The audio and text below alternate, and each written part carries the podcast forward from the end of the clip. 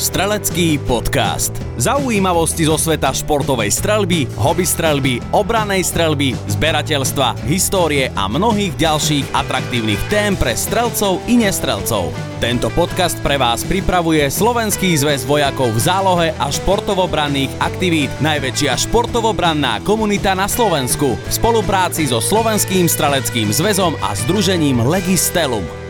Do domu herca a bývalého politika Milana Kňažka sa ešte na začiatku roku 2017 vlámal zlodej. Prípad bol vtedy ostro sledovaný médiami, najmä preto, že Milan Kňažko použil na svoju obranu zbraň a vlamača postrelil. Páchateľ Pavel Novotný bol právoplatne odsúdený, no minulý rok sa z väzenia podmienečne dostal na slobodu. Dnes sa práve s pánom Kňažkom porozprávame o jeho spomienkach na túto nepríjemnú udalosť, o tom, ako uplatnil tzv. doktrínu hradu a stal sa prvou osobou, u ktorej bol na Slovensku aplikovaný inštitút paragrafu 26 trestného zákona o oprávnenom použití zbrane. Strelecký podcast. Pán Kňažko, vítajte u nás v Streleckom podcaste. Ďakujeme, že ste prijali pozvanie. Ja ďakujem za pozvanie. Srdečne pozdravujem všetkých. O vás mnohí fanúšikovia a teda všeobecne slovenská spoločnosť dlhé roky viac menej nevedeli, že vy ste strelcom, že máte dlho zbrojný preukaz a teda naskyta sa taká otázka, že ako ste sa vlastne k tomuto môžem to povedať aj tak, že koníčku dostali. Aké boli vaše začiatky so streľbou? Tak začínal som ako v tom čase väčšina chlapcov gumy puškou. To som bol ešte v predškolskom veku. Mm-hmm. To mi urobil starší brat alebo starý otec. Takže strelba ako taká, pretože to je tiež zbraň však, e, je celkom prirodzenou súčasťou a vybavením muža už od dávnych čias, keď som nad tým trošku rozmýšľal, pretože potreboval zohnať potravu pre rodinu. To znamená, že sa nejakým spôsobom ozbrojil, potreboval brániť svoje obydlia, svoje, svoju rodinu. Takže niekde tam to asi začalo. No a potom to tak prešlo cez tie e, studené zbranie a sečné a podobne, až k strelným zbraniam. No a teraz je vlastne veľká dilema o tom, že kedy tú zbraň človek môže použiť a za akých e, okolností. Existujú rôzne zákony od Ameriky až po niektoré príliš opatrné európske zákony v ohrození života. Ale kedy je človek v ohrození života? Viete, ja, kedy vám hrozí, že na nejaký útok alebo nejaký atak niekoho môžete prísť o život. Alebo kedy s istotou môžete vedieť, že o ten život neprídete. No. Čiže toto všetko asi treba zohľadniť pri použití strelnej zbrane.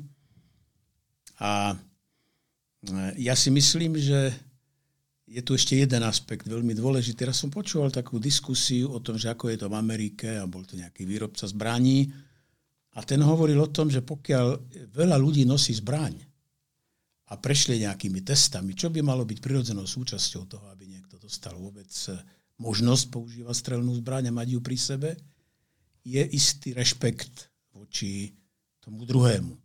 Lebo viete, že je istá hranica že skrátka sa vza- treba rešpektovať nejakú vzájomnú, vzájomnú komunikáciu, aby ste sa nedostali do zbytočného konfliktu a aby ste nekonali emotívne, príliš emotívne a príliš negatívne emotívne, pretože môže to skončiť zle. Všetci sú ozbrojení. No. Ja si myslím, že niečo na tom je. Ja netvrdím, že všetci by sme mali nosiť zbrania a keď niekto zvýši hlas, tak ho treba zastreť, tak som to nemyslel. Ale že vytvára to automaticky akýsi iný druh rešpektu a tolerancie. No, všetko je samozrejme individuálne, pretože niekto by vôbec nemal nosiť zbraň, lebo nemá na to individuálne predpoklady, by ne, neovláda, povedzme, ani svoje vlastné pocity a konanie. No a niekto zase by tú zbraň nosiť mal pre vlastnú obranu a možno aj pre reagovanie na nejakú situáciu, ktorá sa môže odohrať v živote. Viete, koľko je príkladov a už nie len v Amerike, že niekto zaútočí, zaútočí na bezbranných ľudí, či už strelnou zbraňou alebo nožom a ľudia sú bezbranní. On pokojne zabije niekoľko ľudí, povedzme nožom, mm-hmm. a nikto mu v tom nezabráni. Povedzme v škole.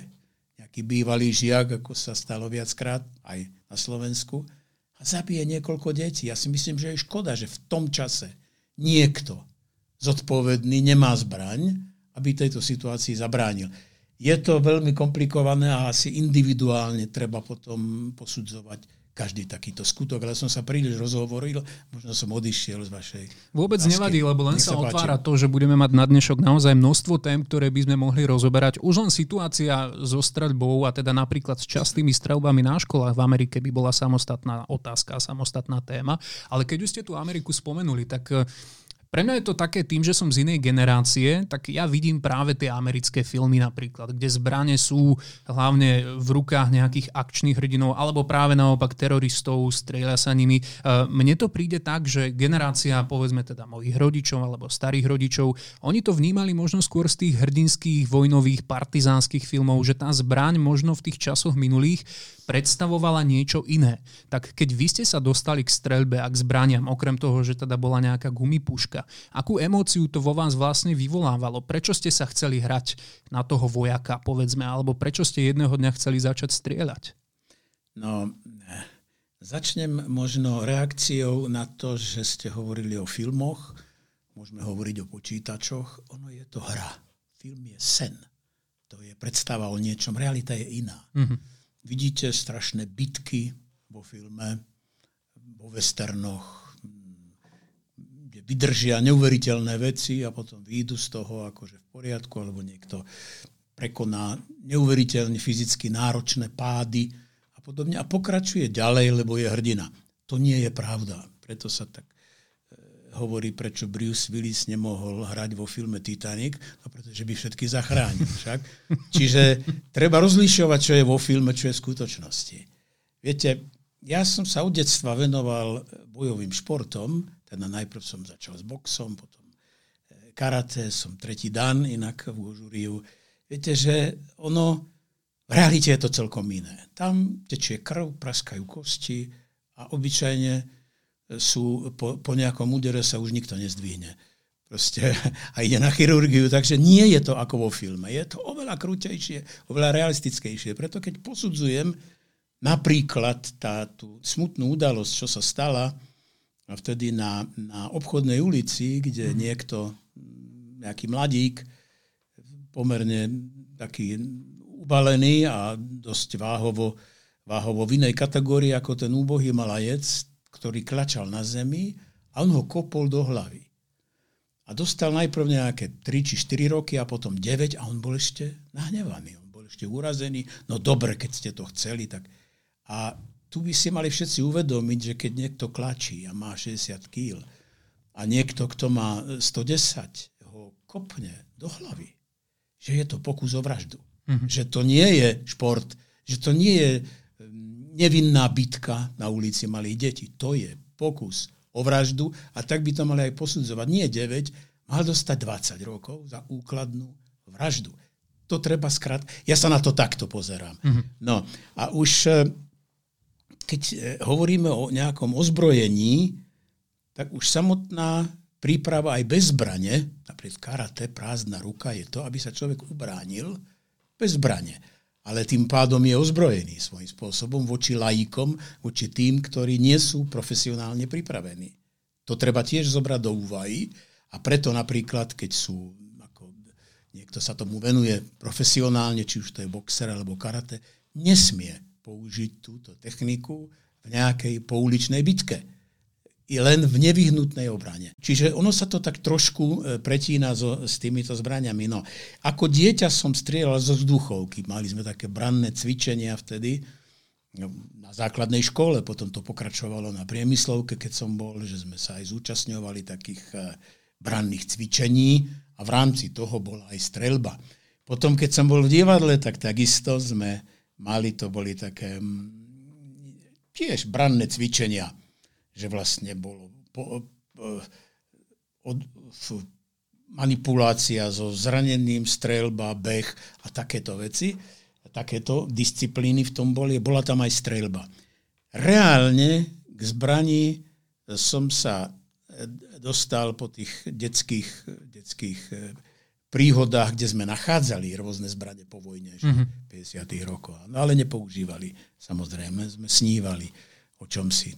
A som sa dostal vtedy, keď som si uvedomil, že nie mne hrozí nebezpečenstvo, ale dostával som indície a listy, kde a ako zabijú môjho syna. To bolo tesne po revolúcii a to bolo tesne potom, po ako som s veľkým buchnutím dverí opustil HZDS eh, a dostával som znovu tie listy. No tak som potom sa ozbrojil a poslal som odkazy tým, o ktorých som si myslel, kde by to mohlo prameniť, že to nebudem brať ako náhodu, keď môjmu synovi sa vytkne členok niekde v tých 90. rokoch ste potom boli prakticky non-stop v strehu, alebo ako vyzeral no, čo je váš boli ste Viete, na to pripravení? Keď vás, niekto chce, za, keď vás niekto chce zabiť, tak vás zabije. Nepomôže vám ani ochranka, hmm. nepomôže vám ani to, že ste ozbrojení, ale zvyšuje to predsa aké také šance a je to výstraha voči tým, ktorí to chcú urobiť. Že to neostane bez následkov, pokiaľ to prežijete. To je celé, čo, čo som týmto sledoval. No a chodil som trochu na strelby, samozrejme, začiatkom 90. rokov s môjim bývalým ochrankárom. A nikdy som to ale nepoužil. Okrem strelnice som nikdy tú zbraň nepoužil.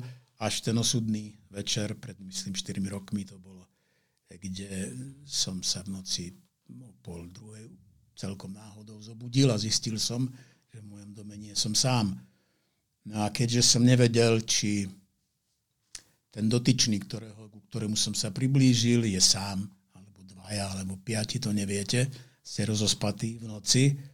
Vedel som, že by nebolo vhodné, aby som mu ponúkol kávu a pozval ho ďalej, keď som videl, že s baterkou v ústach si rozdeluje lup, ktorý predtým e, ukoristil v trezore a v iných, v iných častiach domu. A keď vedľa spala žena po operácii, tak som vedel, že musím konať. Tak som vôbec neváhal pretože som to považoval za ohrozenie majetku a ohrozenie života. Ale mieril som na nohy, to je dosť dôležitý, že som ho, inštinktívne som ho nechcel zabiť, napriek týmto okolnostiam, ktoré som zhodnotil ako hm, veľmi nebezpečné. Mhm. Rozoberme si túto udalosť eh, naozaj nadrobné, pretože to je práve ten prvý moment, pre ktorý sme sa dnes stretli, bola to naozaj udalosť, ktorá otriasla Slovenskom. Stalo sa to vám ako verejne známej osobnosti. To bola jedna vec, automaticky o tom každý vedel. Strieľali ste vo vlastnom dome, to naozaj nie je na Slovensku typické. Celé to mohlo dopadnúť aj úplne inak a o tom všetkom sa dnes porozprávame, ale predsa len ten prvý moment, ako ste vôbec v tej rýchlosti zmýšľali? Bolo to, bolo to pre vás automatika, že ste hneď siahli po zbrani, alebo bolo tam nejaké váhanie, lebo vy ste skrátka sa zobudili a zrazu si človek uvedomí, že v tom dome nie je sám. Čo sú tie myšlienky, ktoré sa vtedy naháňajú človeku v hlave? Videl som zo spálne, kde som spal ja, v takom priehľade cez takú chodbu k šatníku, že v kuchyni je mihotavé svetielko, mm-hmm. tak som len nakúkol a videl som, že dvere na šatníku sú potvárané a dvere do toho šatníka z kuchyne sú otvorené. Čiže vedel som, že e, nie som sám. A že v noci o pol druhej nepozvaná návšteva je, môže byť nebezpečná. Nevedel som to zhodnotiť celkom presne ako. Ale viete, v takýchto situáciách, to je ako pri autonehode, vám v zlomkoch sekundy prebehne hlavou, celé množstvo informácií. A ako som už predtým spomenul, e, nevedel som, e, či je sám, nevedel som, koľko ich môže byť, nevedel som, či je ozbrojený. Pretože mohlo sa pokojne stať, že ja poviem slovo alebo zapnem svetlo a on ma zastrelí. Hmm. Viete, to je, to s, tým, s takým niečím treba počítať, keď niekto vytvorí takú nebezpečnú situáciu, ktorá, ktorú treba zhodnotiť. Pretože keď niekto vám vykradne chatu alebo vám vykradne byt, dom, keď ste niekde odcestovaní, je to veľmi zlé. Je to zlá situácia, ale keď vkročí do domu spiacich ľudí, keby som sa napríklad zobudil o niečo skôr, alebo o niečo neskôr, v nesprávnu chvíľu mohlo to dopadnúť veľmi zle. Či už pre mňa, alebo pre toho človeka. To ale väčšiu šancu mal on, pretože bol pripravený a pretože nebol rozospatý. No určite si správame takú modelovú situáciu. Predstavme si, že by sa nevlámal k vám, ale k niekomu, kto nemá k dispozícii tú zbraň, nevie sa brániť a jeho jediná reakcia by bola napríklad krik alebo priama konfrontácia s tým človekom. On predsa aj podľa toho, čo ste vy vypovedali, aj podľa toho, čo sme videli na fotkách, tak mal svoju silu, mal svoju postavu a mohol by toho človeka úplne bez problémov spacifikovať a vážne mu ubližiť. Áno, počul som o takýchto vlámaniach, že vedeli, že u nich zlodej, tak sa zamkli starší manželia v spálni a čakali, kým zlodej odíde. Mm-hmm. No mne takáto predstava nebola priateľná, poviem otvorene. A siahol som po zbrani, pretože som ju mal. Našťastie, hoci som ju hovorím, 15 18 rokov vôbec nepoužil. A už vôbec v živote som ju ani nemieril na, na, na, na človeka. Bol by som konal nejako inak. Bol by som niečo, zobral niečo iné do ruky, alebo by som sa ho snažil presvedčiť, aby počkal do príchodu polície iným spôsobom. Určite by som sa nezamkol v spálni. Aký bol ten prvý moment, keď ste sa stretli z očí v oči? No, veľa sme si toho nepovedali. Hmm. Ja som len zapol svetlo a keď sa otočil, tak s vulgárnym výkrikom indiánskym, ktorý vám nebudem citovať, som trikrát vystrelil. Bola to akého... automatická emócia, ktorá z vás vyšla? Bolo to ano. niečo, čo jednoducho s tou streľbou, bolo s tým to adrenalínom? Bolo to naprosto, vôbec som o tom už nerozmýšľal, mm-hmm. či mám vystreliť alebo nemám vystreliť. Vedel som, že to je jediný správny spôsob.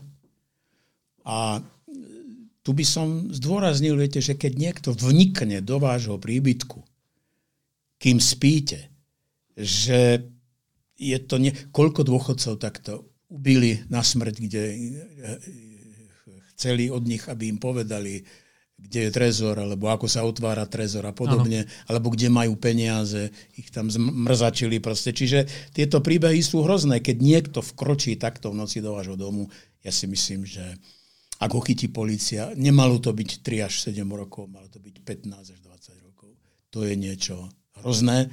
Navyše tu raz nejde o tom, že vám niečo ukradne. To môžete aj strátiť peniaze, môžete strátiť hodinky, alebo vás niekto okradne na ulici. To sa všetko môže stať, ale vkročí do vášho súkromia. Vkročí vám medzi vaše veci, kto, veci medzi, do vášho sveta. Proste, že vám ho znehodnotí. Že vám ho strašným spôsobom z, no, znehodnotí, zneúctí. A e, psychológovia tvrdia, že trvá dlho potom, kým si človek e, odvykne na tú predstavu, ako to bolo a čo všetko sa mohlo, mohlo stať. Poháňal vás v tej situácii strach, alebo hnev, alebo mix nejakých emócií, alebo to bol skrátka automat, ktorý si ani nedokážete teraz nejako vysvetliť? No, pretože tieto veci bežne nerobievam, samozrejme. Napriek tomu som o strachu som vôbec nerozmýšľal. Mm-hmm. Poháňala ma dosť negatívna emócia a to som ešte nevedel, kto to je. A e, priznám sa, že keby som bol vedel, kto to je, tak možno by som konal ešte tvrdšie. Ale stačilo. Mal som, a mal som veľké šťastie. Ako tvrdšie? No, Mierili by ste Že by som nemieril na nohy. Mm-hmm. Lebo to, ťažko trafiť nohy, ktoré utekajú. Nie s nevyhnutným úmyslom ho zabiť, to nie ale ho zneškodniť. Strieľali ste teda po nohách. Ako reagoval on vlastne, keď ste tam prišli? Ono sa to celé zbehlo teda naozaj v niekoľkých sekundách, ale stál, ostal stať. Ja som zapol svetlo, alebo... bol chrbtom ku mňa. V momente, ako sa otočil, tak som trikrát vystrelil. Mm-hmm. On ešte sa stihol otočiť, otvoriť dvere do obývačky a utekať, ale ja som už videl krv na podlahe, na parketu aj v obývačke a vedel som, že s tým ďaleko pri takejto strate krvi sa nedostane. No a v, v, tri výstrely v priestore kuchyne z, z deviny spôsobia veľký hrmot. Mm. Takže manželka pribehla, hovoril som jej, nech stlačí pager a nech um, volá políciu. Ja som volal tiež políciu. Povedali mi, aby som nekontroloval doma, nebežal za ním. Tak som ich poslúchol a čakal som v kuchyni. Asi o 3 minúty došla ochranka, teda bezpečnostná služba. A asi, no, pár minút na to došla polícia a potom s ňou sme prešli celý dom a vlastne keď robili obliadku, tak za rohom domu asi 40 metrov od miesta výstrelu. Už ležal na zemi, pretože som trafil tepnu. On strátil naozaj veľa krvi a v podstate ano, to bolo mal ďalšie šťastie, šťastie, že prežil. On mohol naozaj On skončiť... mal šťastie, že prežil. Áno, ne, niekde inde. Vy ste no. sa niekedy nad týmto zamýšľali, nad tým druhým scenárom, že by napríklad neprežil túto situáciu? To je jeho riziko. Mhm. Ja nie som vrah, samozrejme, ani netúžim e, nikoho zabiť, ale keď vkročíte o pol druhej do domu s úmyslom kradnúť a škodiť, toto riziko musíte zobrať na seba vy. Tam jednoducho nemal čo robiť. Navyše, to bol profesionál. Mal za sebou 12 takýchto vlúpaní, ku ktorým sa priznal, bol recidivista. Tvrdil polícii, že prišiel, išiel okolo náhodou. No, zaparkoval asi pol druhá kilometra, aby ho nestotožnili s miestom činu. A jeho výpoveď znela takto. Plus minus necitujem, ale obsahovo vám to môžem porozprávať, že to je zaujímavé. Že bol navštíviť syna niekde v Petržalke a okolo 11.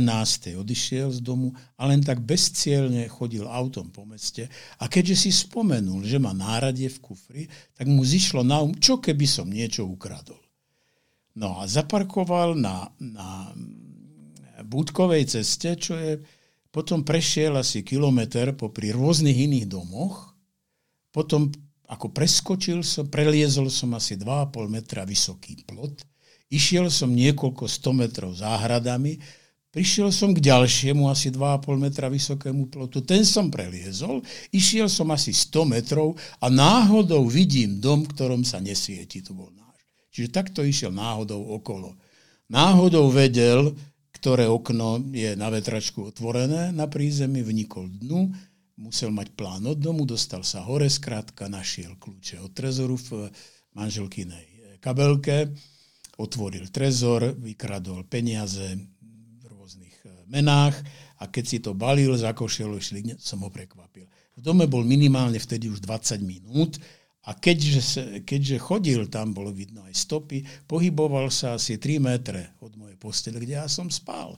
Keď som sa vtedy zobudil, bolo by to zlé, pretože prišlo by k prekvapeniu. Možno by ušiel, ja neviem. Možno mal také dlhé šrobováky, ktorý by to vypačoval. Možno by ho použil nie len na vypačovanie. Netuším. Áno. To vaše podozrenie, ktoré teda máte a zdá sa byť odôvodnené, Ja mám ale istotu. ostalo to ale... Bohužiaľ. To Ešte, ešte vám poviem celé, lebo to je len začiatok. Mhm. Boli tam dva vyšetrovacie týmy a dvaja veliteľi. A jedni tam boli hneď na začiatku od tej druhej v noci do rána a potom bola kratučká pauza a prišiel ďalší vyšetrovací tím, ktorí tam už naťahovali nitky, skúmali, kaďal strely, lietali, pretože prestrelili dvere, odrazili sa od podlahy, skončili strope a tak ďalej. Proste tieto detaily. A povedali mi, eh, povedali mi, že sa s nimi stretnem na vypočúvaní na, p- na Sasinkovej, pretože jeden z nich to potom dostane natrvalo. Najprv kvôli stopám, že musia kontinuálne sa striedať a potom to jeden z nich dostane natrvalo, logicky, lebo boli na mieste činu. Keď som prišiel na vypočúvanie, bol tam už niekto tretí. A dostal som vysvetlenie, že tí dvaja majú inú prácu teraz a v ďalšie rozhovoru som zistil, že to je vyšetrovateľ, ktorý má dlhodobo plánovanú cestu do Ázie na dva týždne. Vyšetrovanie sa zastavilo. Nebol na mieste činu, vôbec netušil, ako fyzicky tam. To bolo prvé veľmi podozrivé, tak som sa s tým zdôveril svojmu advokátovi, že sa mi to nepáči. No a keď dostal od e, sudcu Tomíka, ktorý je už známy napríklad tým, že, že priznal nárok na dedičstvo e, Baťovým dedičom a prišli sme takmer o bojnice a o veľkú časť partizánskeho. Mm-hmm. Potom z toho sa zainteresovala vláda, on dostal disciplinárne pokračovanie. Tak tento sudca, hoci vedel, že ide o recidivistu, ktorý to už 12 krát takto urobil, mu povedal, že poprvé spolupracoval na vyšetrení, čo je nezmysel, po druhé, že sa priznal, no ako sa mohol nepriznať, keď tam ležal a peniaze moje boli u ňo. Však ešte boli špinavé od krvi. A po tretie, že to oľutoval, prejavil účinnú ľútosť, tak mu odobral z trestu za každý tento čin rok. A dostal najnižšiu možnú, možnú sadzbu 3 roky. Prokurátor sa neodvolal, čo by bolo veľmi čudné. Ja až potom som cez ministerstvo spravodlivosti požiadal o dovolanie. Navyše som dostal taký mail, že v tlači jeden z týchto poznal tohto človeka a že oslovil políciu mailom, že to je ten, ktorý u ňoho lúpil pred pár mesiacmi, ale keďže on bol v ponožkách a bolo to v zime, vyskočil cez okno, ušiel, ale že to určite on. Polícia mu ani neodpovedala. Mm. A posledná indícia, pár mesiacov po tomto súdnom rozhodnutí, kde dostal tri roky, ma zastavil v Petržálke, tu nedaleko, jeden človek, asi 35-ročný a povedal, no ale s vami vybabrali na tom súde. Čo? Ja som policajt, ja viem, o čo ide, pozrite sa, v tom sú miliardy. Ako nemáte šancu, ste sám. Ja nie som celkom sám, však Adame. Viacerým ide o spravodlivosť. Zabudnite na to. Pozrite sa, čo sa stalo Gavlíderovi. Potrebujete to, pôjde oproti vám kamión, dostane pol roka za nedbalosť, no vykašlite sa na to. A ja som stále myslel, že ide o dobromyselné upozornenie. Ešte mu hovorím, ja idem tu na, ja viem, tam máte masáž. Až potom mi na tej masáži došlo, že to nebolo dobromyselné, upozornenie, že to bol zdvihnutý prst, aby som sa v tom nerýpal ďalej. Napriek tomu som sa rýpal, znovu to dostal ten s takým tým copom, ten Tomík, ktorý tam nemá čo robiť už dlho. No a dal mu 5 aj 3 štvrte roka, teda pridal mu 2 roky a 3 e, štvrte za všetky tieto veci, pretože tak rozhodol najvyšší súd. Ale nie viac, mohol mu dať 10. Čiže bol to človek, ktorý tam bol poslaný. To nie je podozrenie, to je istota. Že to bol jeden z tých ľudí, ktorých používala táto mafia okolo, okolo istých ľudí, nebudem ich radšej menovať, a ktorí mi tr- chceli trošku znížiť sebavedomie. Vy ste asi nečakali to, že sa minulý rok dostane na slobodu páchateľa. To bolo celkom prekvapivé, že nakoniec to skončilo prakticky pri tých troch rokoch, dostal náramok a... No áno, ale pobehuje. keby bol dostal tri roky, tak je o dva roky vonku. Mm-hmm. Tak to viete, po dvoch tretinách, myslím, tak nejako to je, sa zvyšok trestu odpúšťa, ak je, ak je dobrý. No preto som mal aj ten škandál vtedy na súde, keď e, povedal tri roky, tak hovorím advokátov, je to jasné, proste je to dohodnuté, prokuratúra, polícia, súdy spolupracujú v tejto veci, absolútne. No tak som sa opýtal rovno toho súdcu, koľko ste dostali. Do vrecka ctihodnosť. Čo si to dovoluje? Hovorím, čo ty si dovoluješ. Čo toto má byť? Tak ešte dobre, že tam bol Peter Vačok, že mi zabránil, aby som nepokračoval v tejto výmene názorov, pretože ma to rozčúlilo, keď hlavne povedal, viete, že to ľutuje a že mu je to ľúto, lebo moja žena tam sedela vedľa mňa, ktorá odtedy dva roky a ešte stále, keď ja nie som doma, tak keď ide z kuchne do obývačky, tak zamkne. Z obývačky do spálne zamkne za sebou page nosí, proste je to trauma mm-hmm. na roky.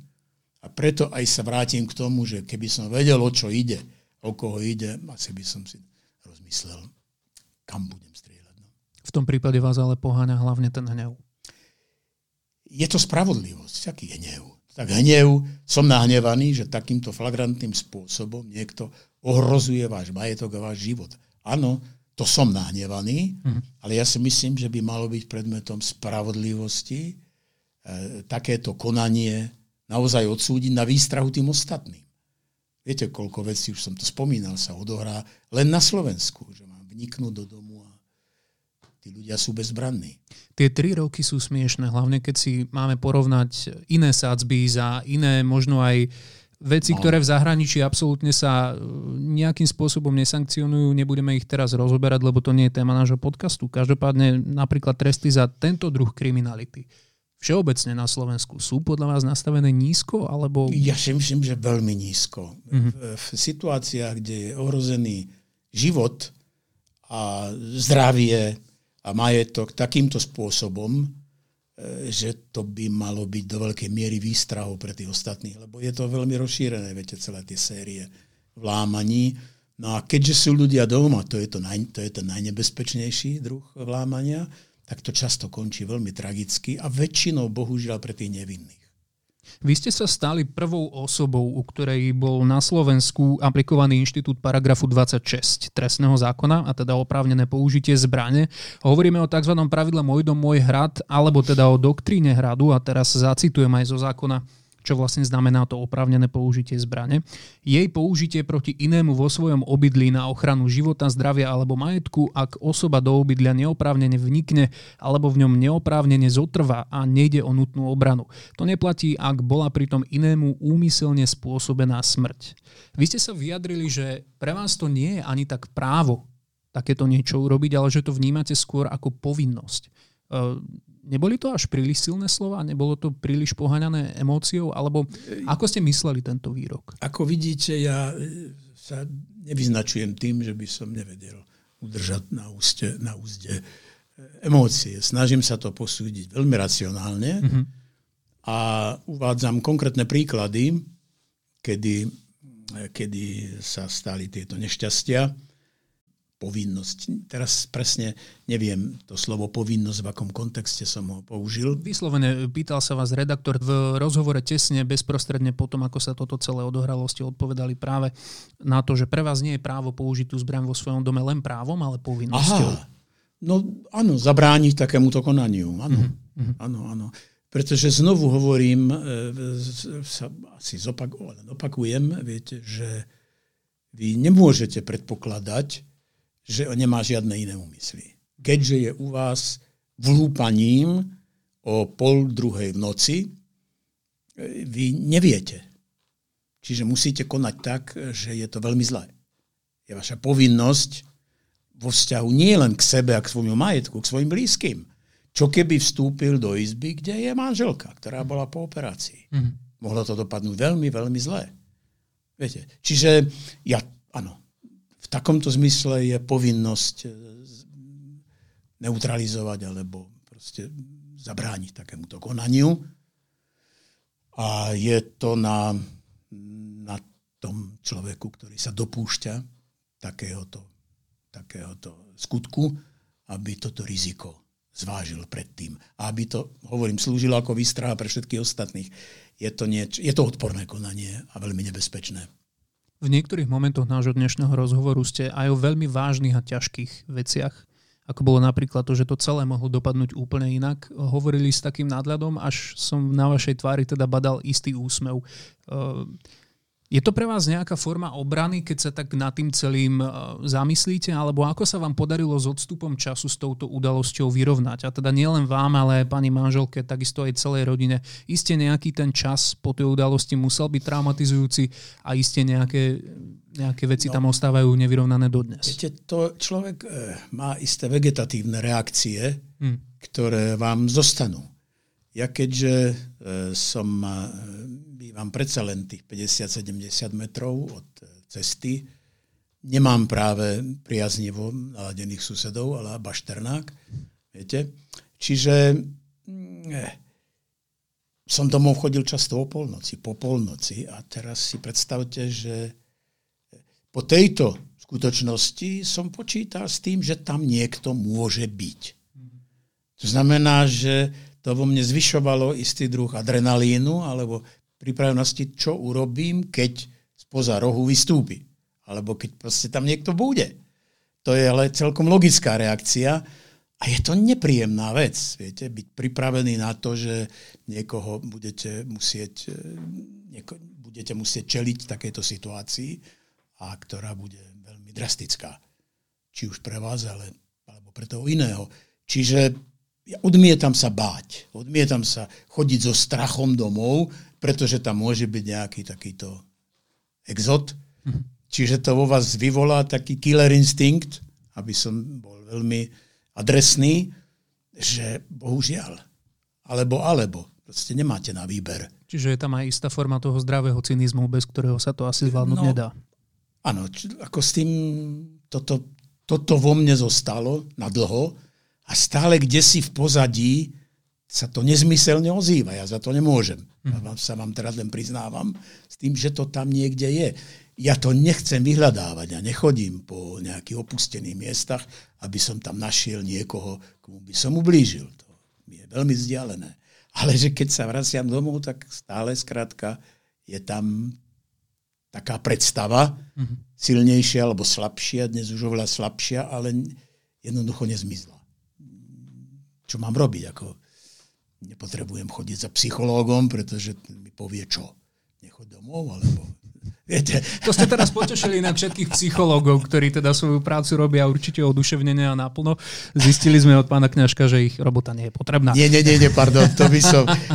Mnohí ľudia potrebujú takúto pomoc psychológa a ja si veľmi vážim ich prácu a doprajem to aj tým, ktorí majú s tým problém. Ja som sa s tým ako si vyrovnal bez psychológa a som sa len utvrdil v predstave, že takáto možnosť tu je, lebo už sa to stalo aby sme teda opustili našu psyche a ten mentálny svet a išli k tým praktickým veciam, tak urobili ste aj niečo pre vašu bezpečnosť po tejto udalosti, vďaka čomu sa dnes cítite, že je to napríklad bezpečnejšie u vás doma? Samozrejme, ak to sú kroky, o ktorých môžete hovoriť, ktorými vyzradením by ste vyslovene teraz nedali niekomu návod, ako sa k vám prispozrieť. No, v čase, keď vnikol do domu, tak nemal som zapnutý alarm, mm-hmm. pretože keď som bol doma, dlhé roky sa nič nestalo, tak som ako si nepovažoval za potrebné v noci zapínať alarm.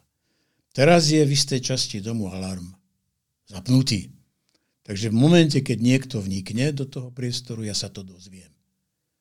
Dozviem sa to ja, dozvie sa to e, strážna služba, teda tá MBSK, no a budem pripravený, keď bude pokračovať vo svojej ceste do priestorov, kde kde by radšej nemal chodiť. To je celé.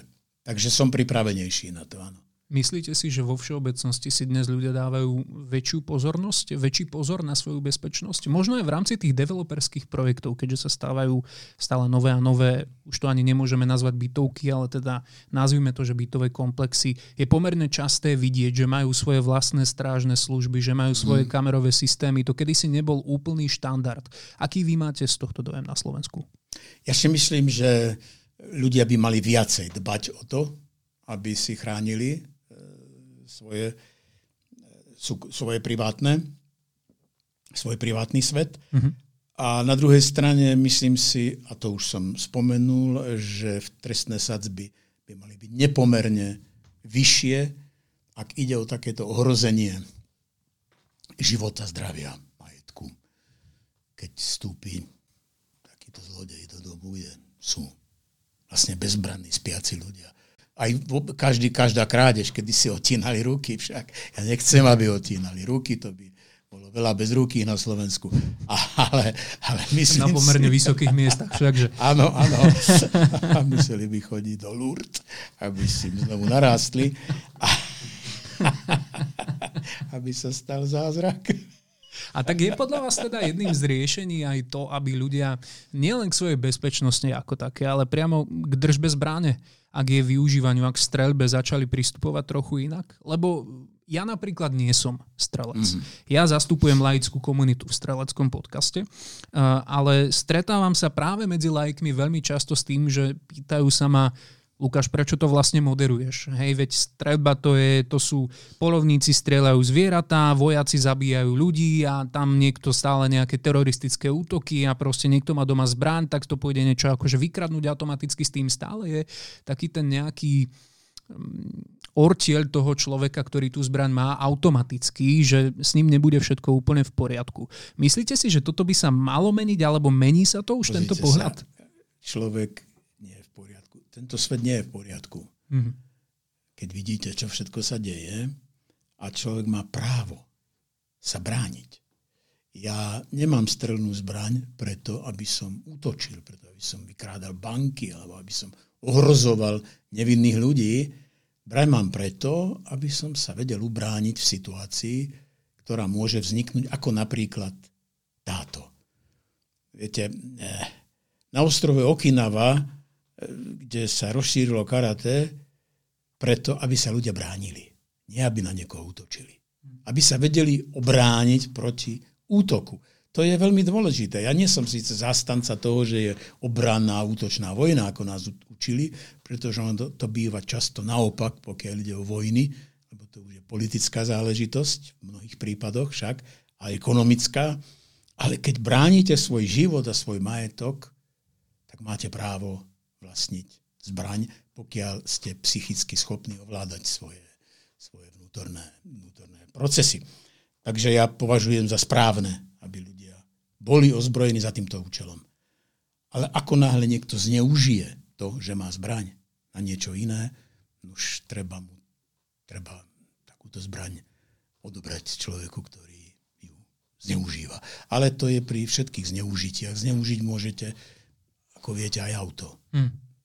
Koľko bolo teraz teroristických útokov, áno. útokov však na ľudí autami, čo je hrozné, pričom auto je odrazu zbraň, čo je hnusné. Ale na druhej strane si predstavte, že by tam bol niekto, kto má zbraň na svoju obranu a obranu mohol pomôcť tejto situácii, pretože mohol zneškodniť toho páchateľa, ktorý by nezabil možno 50 ľudí alebo 30 ľudí, ale iba dvoch, troch, piatich a mohol ho zastaviť. Takže v takom prípade je dobre mať zbraň. Mohol zachrániť veľa životov. Čiže znovu sa vrátim len k tomu, že je to veľmi, veľmi individuálne a že ťažko dospejeme k nejakému plošnému hodnoteniu, že zbraň je lepšia alebo zbraň je horšia. Vždy je to na spôsobe použitia a na dôvode, prečo ju dotyčný držiteľ použije alebo nepoužije. Alebo len na výstrahu. To je, je strašne veľa možností. Spomínali ste vášho syna. Viedli ste ho k streľbe? Nie, neviedol. Neviedol som ho k streľbe. No. A je tam niečo, čo pochytil? Je tam možno túžba nejaká z jeho strany? Ja som sám prekvapený, že mi poslal sms že by chcel zbrojný zbrojáka. No, tak sa ho musím spýtať, či chce zbraň. Či to bolo naozaj, alebo to alebo iba taký možno to bolo z recesie. Uh-huh. Ale pozrite sa, no tak má dve malé deti, tiež žije v rodinnom dome. Nakoniec na tom nie je nič zlého. Uh-huh. Mať zbraň na to, aby... A navyše treba ešte zobrať tú, tú stránku hobby. Lebo tu sme spomenuli, ale potom sme od nej nejako odišli.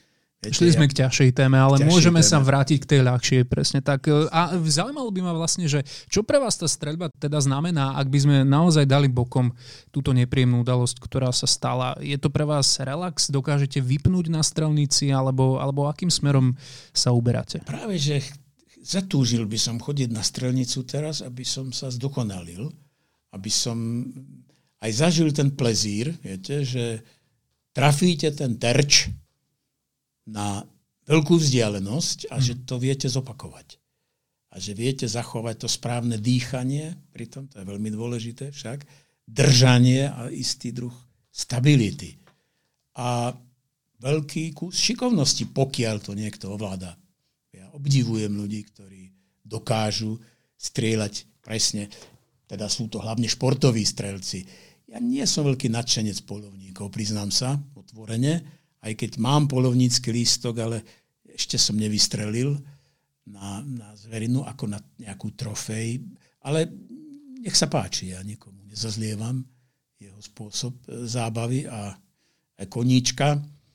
Na druhej strane, e, okrem starostlivosti o zver, treba ju nejakým spôsobom asi aj regulovať hmm. v istých prípadoch určite.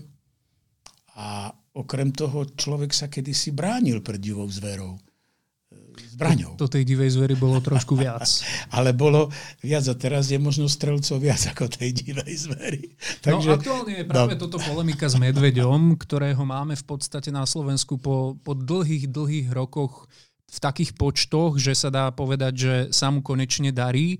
A vlastne tu prichádza tá druhá strana mince, že už tá výstavba sa posunula natoľko, že jednoducho medvedia človek sa stretáva. Pozrite sa, tu je znovu dôležité poprvé s istotou vedieť, koľko ich máme. Hm. Pretože to je také jerevánsky odhad, že od 800 do 1500 alebo do 2500 to je čo? Tak ak ich nevedia zrátať, tak nech to dajú niekomu, kto to vie tých medveďov. Poďalšie, ľudia, ktorí v oblasti, kde medveď bol skôr ako človek, uskladňujú odpadky takým spôsobom, že tí medveďa lákajú na tie odpadky, treba trestať tých ľudí. Alebo inštitúcie, ktoré majú zabezpečiť odpadky, aby nelákali medveďov. Ako o tom nie najmenších pochýb. A potom treba vychádzať z reálnej situácie, to už som povedal.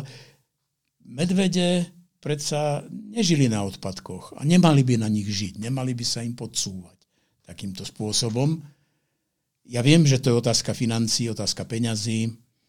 No potom e, treba si presne vymedziť, kde ten medveď má chránené územie a kde prenikol a nemal by tam byť. Hm. Kde by mali polnohospodári pestovať kukuricu a ovocie a neviem čo všetko, čo je pre medveďa samozrejme veľmi lákavé.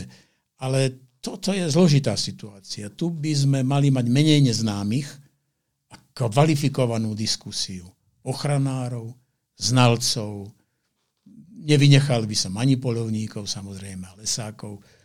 A vytvoriť sa nejakú dohodu, pretože tie radikálne názory však nie sú vo Švajčiarsku, nie sú v Rakúsku, nie sú vo Francúzsku. Prečo u nás a v Rumúnsku a Ukrajine a tak ďalej a nikde inde?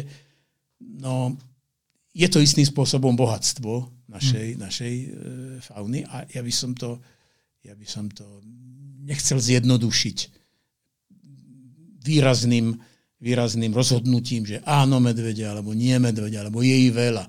No ale prečo je ich veľa? Treba si tiež odpovedať na tú otázku. My dvaja to asi teraz nevyriešime, ale som za kvalifikovanú diskusiu aj s účasťou verejnosti, ale predovšetkým by mali platiť seriózne argumenty. Začali sme gumipuškou, skončili sme pri medveďoch, ale myslím si, že v tomto podcaste sme naozaj rozobrali veľa zaujímavých tém a hlavne teda sme sa poobhliadli za tou nepríjemnou udalosťou.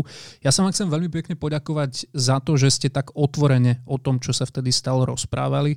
A tak na záver, keď už máme ten rok 2021, tak samozrejme odhliadnúť od pandémie, uh, skúste nám povedať, aký je vlastne váš dojem z toho, čo sa navúkol nás deje?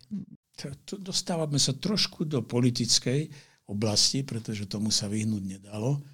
Viete, pandémia, ale poviem niekoľko myšlienok, možno sa vám niektoré z nich hodia do tejto diskusie. Pandémia je tu raz za 100 rokov. Hmm. Pandémia nerozlišuje etnickú príslušnosť, politickú príslušnosť alebo náboženskú vieru. Pandémia je, proste ide. Je veľmi objektívna, je veľmi spravodlivá v tomto. Ale je to mimoriadná situácia. My sme vo vojne. A vo vojne by mali platiť mimoriadne pravidlá, si myslím. A my prosíme ľudí, aby necestovali. My prosíme ľudí, aby sa dali zaočkovať.